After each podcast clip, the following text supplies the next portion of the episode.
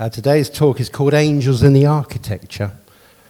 I want to read something from a book called Angels by John Woolmer, and the story is this. In the late nineteen sixties, Ray and Pam Farden were leading a youth camp at Lee Abbey near Linton in North Devon. That's a Christian replace place, a retreat place, which is beautiful. We went there many years ago. Pam was enjoying the beauty of the coastline when suddenly her thoughts were disturbed by the loud noise of an engine. She looked up and saw a tractor, out of control, careering wildly down a steep field. The driver managed to steer it through a gate, but it was gaining speed all the time as it raced through a second field. By now, many of the guests at the house at the top of the hill and many in the youth camp were watching with horror. They started to pray for the tractor driver who was trying desperately to bring this machine under control. The tractor was racing towards a car park crowded with holidaymakers eating their picnics. Pam remembers praying, "Lord, please change its direction." Moments later, it veered aside, missed the car park, and somersaulted over the cliff. Ray took a few men with him and raced down the cliff pathway, instructing everybody else to pray. Quickly, Ray found the tractor upside down on a car parked by a chalet on the beach, far below the original scene. The owner of the car, a widowed mother with a large family, had just left the car and wandered back to the chalet, wondering why she'd got out of the car. Her car was completely crushed, but no one was hurt. Ray and his friends searched for the tractor driver, but there was no sign of anyone. A little while later, the original tractor driver, who'd got out of the tractor, leaving the engine running, while he opened the gate, appeared on the scene. Pam and Ray and others were certain they'd seen somebody driving the tractor and steering so to avoid the car park. Pam, at that time, described a man in brown, leaning right over the steering wheels with his hands almost crossed over. Pam, Ray, and others who witnessed the scene are quite convinced that they saw an angel driving the tractor. Many other similar stories.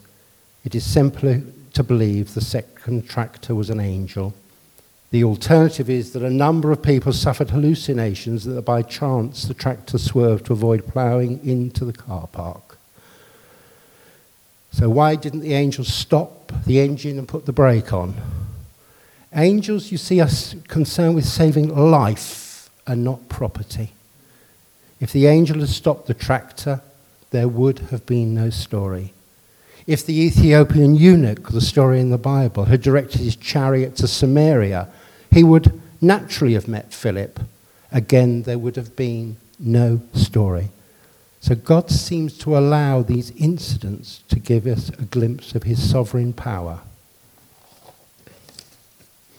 The Bible often refers to angels and their characteristics. They can come, can't they, in very large numbers. They have very great speed. They can be very, very strong. Angels have wisdom. Angels in the Bible are referred to as masculine, although they do not have sexual distinction, nor do they marry. Angels are largely good, but fallen angels are evil, and they're called demons. The angelic host is certainly a lot of angels. Luke two, verse thirteen and fourteen says this. Suddenly, a great company of heavenly hosts appeared with the angel, praising God and saying, "Glory to God in the highest, and on earth peace to men on whom his favor rests." At Christ's temptation, Matthew four eleven says this, "And then the devil left him, and the angels came and attended him." Hence, our helpers are the ministering angels. From Scripture, it is clear that angels are created beings. They have many roles, including God's messengers, being God's warrior angels. They have a function to watch history unfold, to praise and worship God, and guardian angels, to protect and direct God's people. These activities are not in angel boxes. They interact and overlap. God's messenger angels, for example, to tell of Jesus' coming and his resurrection, to tell Mary of Jesus' baby to come. The angels with the shepherds. Angels help people to know Jesus. In Paul, the distress on a boat on the Mediterranean, an angel comes of comfort and reassurance. The messengers are not responsible for the message. They are to deliver it. It's often good news, but also warnings, warnings of judgment to come and direction. Two handsome angels came to Lot and his family, and they warned of the destruction of Sodom and Gomorrah and helped them to escape. But there's also advice, wasn't there? Don't look back. Lot's wife didn't do that and turned into a Saxe salt pillar, didn't she? An angel comes with the judgment upon King Herod. And in Revelation, we see many, many times God's angels carrying out God's judgment. But angels aren't just messengers. God's warrior angels are worth looking at, powerful and mighty, like the Archangel Michael. The Bible talks of angels like an army, like they're ready for battle with swords. Angels fight the evil spiritual forces, some of which appear to control geographical areas, over towns, over villages, over churches. The Bible says that the Prince of the Persian kingdom attempted to stop an angel of God to visit Daniel for three weeks. Can you see what a mighty battle was involved there? The enemy had that ability to delay. Then, of course, the Archangel Michael comes in in that Bible story to aid the fight. And a good angel, the Prince of Greece, comes to watch over Daniel. Does the spiritual battle continue today? Clearly, from what we see and hear, what we read in the paper, is the enemy's attempts to tear down God's standards in this country, in this community. Paul wisely advising in James, the book of James, for us to put on spiritual armour, the armour of God, to protect us in that battle. As you put on that armour, it isn't just figuratively armour as, as in the sense of the Roman armour. It's putting on each part of Jesus. Now, angels also watch and react to history unfolding. Angels saw creation, didn't they? And we're told that they have a party of celebration when somebody, anybody, becomes a follower of Christ. By accepting Jesus into their life, to receive his forgiveness and his promises never to leave them. They watch, but they don't know what's going to happen unless they're carrying out their messenger function. How can we think of angels today without them, their function of praising and worshipping God? The Bible refers to a hundred million angels in heaven praising God, a great company of heavenly hosts, one hundred million angels. The guardian angels, not, no, they're not angels who read the Guardian, but they're guards, protectors and comforters.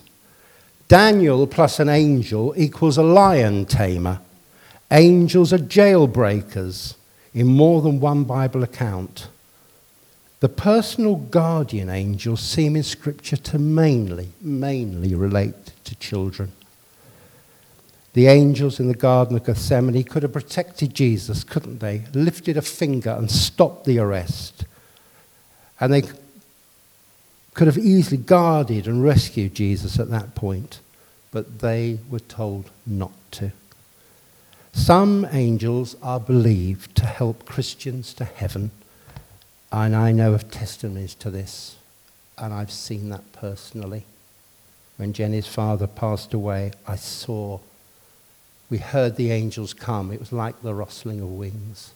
And as the soul departed in the Hastings Hospice, I know personally that they are there And may that be a comfort to those who've had recent losses, or even losses some time ago. The angels are there to guide believers to paradise. Like the first story I read, it gives testimony to the miraculous, miraculous interventions in situations. And some people, some people seem to have the gift of ministering and seeing angels' presence. Actually, I've, I've had the privilege of working with one or two people like that. I, I don't see that myself, except on that one occasion, but certainly know people do do that. I had one ministry occasion where somebody moved away from me, and I said, "Well, did you do that afterwards?" He said, "Well, didn't you see the warrior angel come?" "No, I didn't." But I know her from her integrity and from her, you know, just such a, a, a godly woman, that she knew the angel had come at a time of intense ministry to release and heal somebody. Do not be misled by the hijacked angels of the New Age with non-biblical angel books, charms, and similar things. There's an area where there's been a takeover, and you will see it, and it is not the angels of the Bible. They are to distract us from biblical truth, and they are counterfeit. Equally, as Christians, we need wisdom in encountering this area, as angels of light do exist to deceive us. We need to test such matters by the use of Scripture, the gifts of the Spirit, and to keep our eyes on Christ, to be Christ-centered. We are not to worship the angels. They are not Jesus or the Father. They are holy, created beings with the purpose to guide, assist, bless, comfort, and centrally to praise and worship God. And that is for us too. Many angels help us, and may we honour their work and not dismiss them as if they are some stained glass window, a fairy tale, or angels in the architecture. We need to place them in their right biblical place and learn how to work with them to God's glory. Revelation twenty-two verse one says this: "Then the angel showed me the river of the water of life, as clear as crystal, flowing from the throne of God and of the Lamb." Verse six says this: "The angel said to me, 'These words are trustworthy and true. The Lord, the God of the spirits of the prophets, sent his angel to show his servants the things that must soon take place.'" The verse says, doesn't it, as clear as crystal. I hope this short ter- talk makes the truth about angels crystal clear. Amen. Let us pray.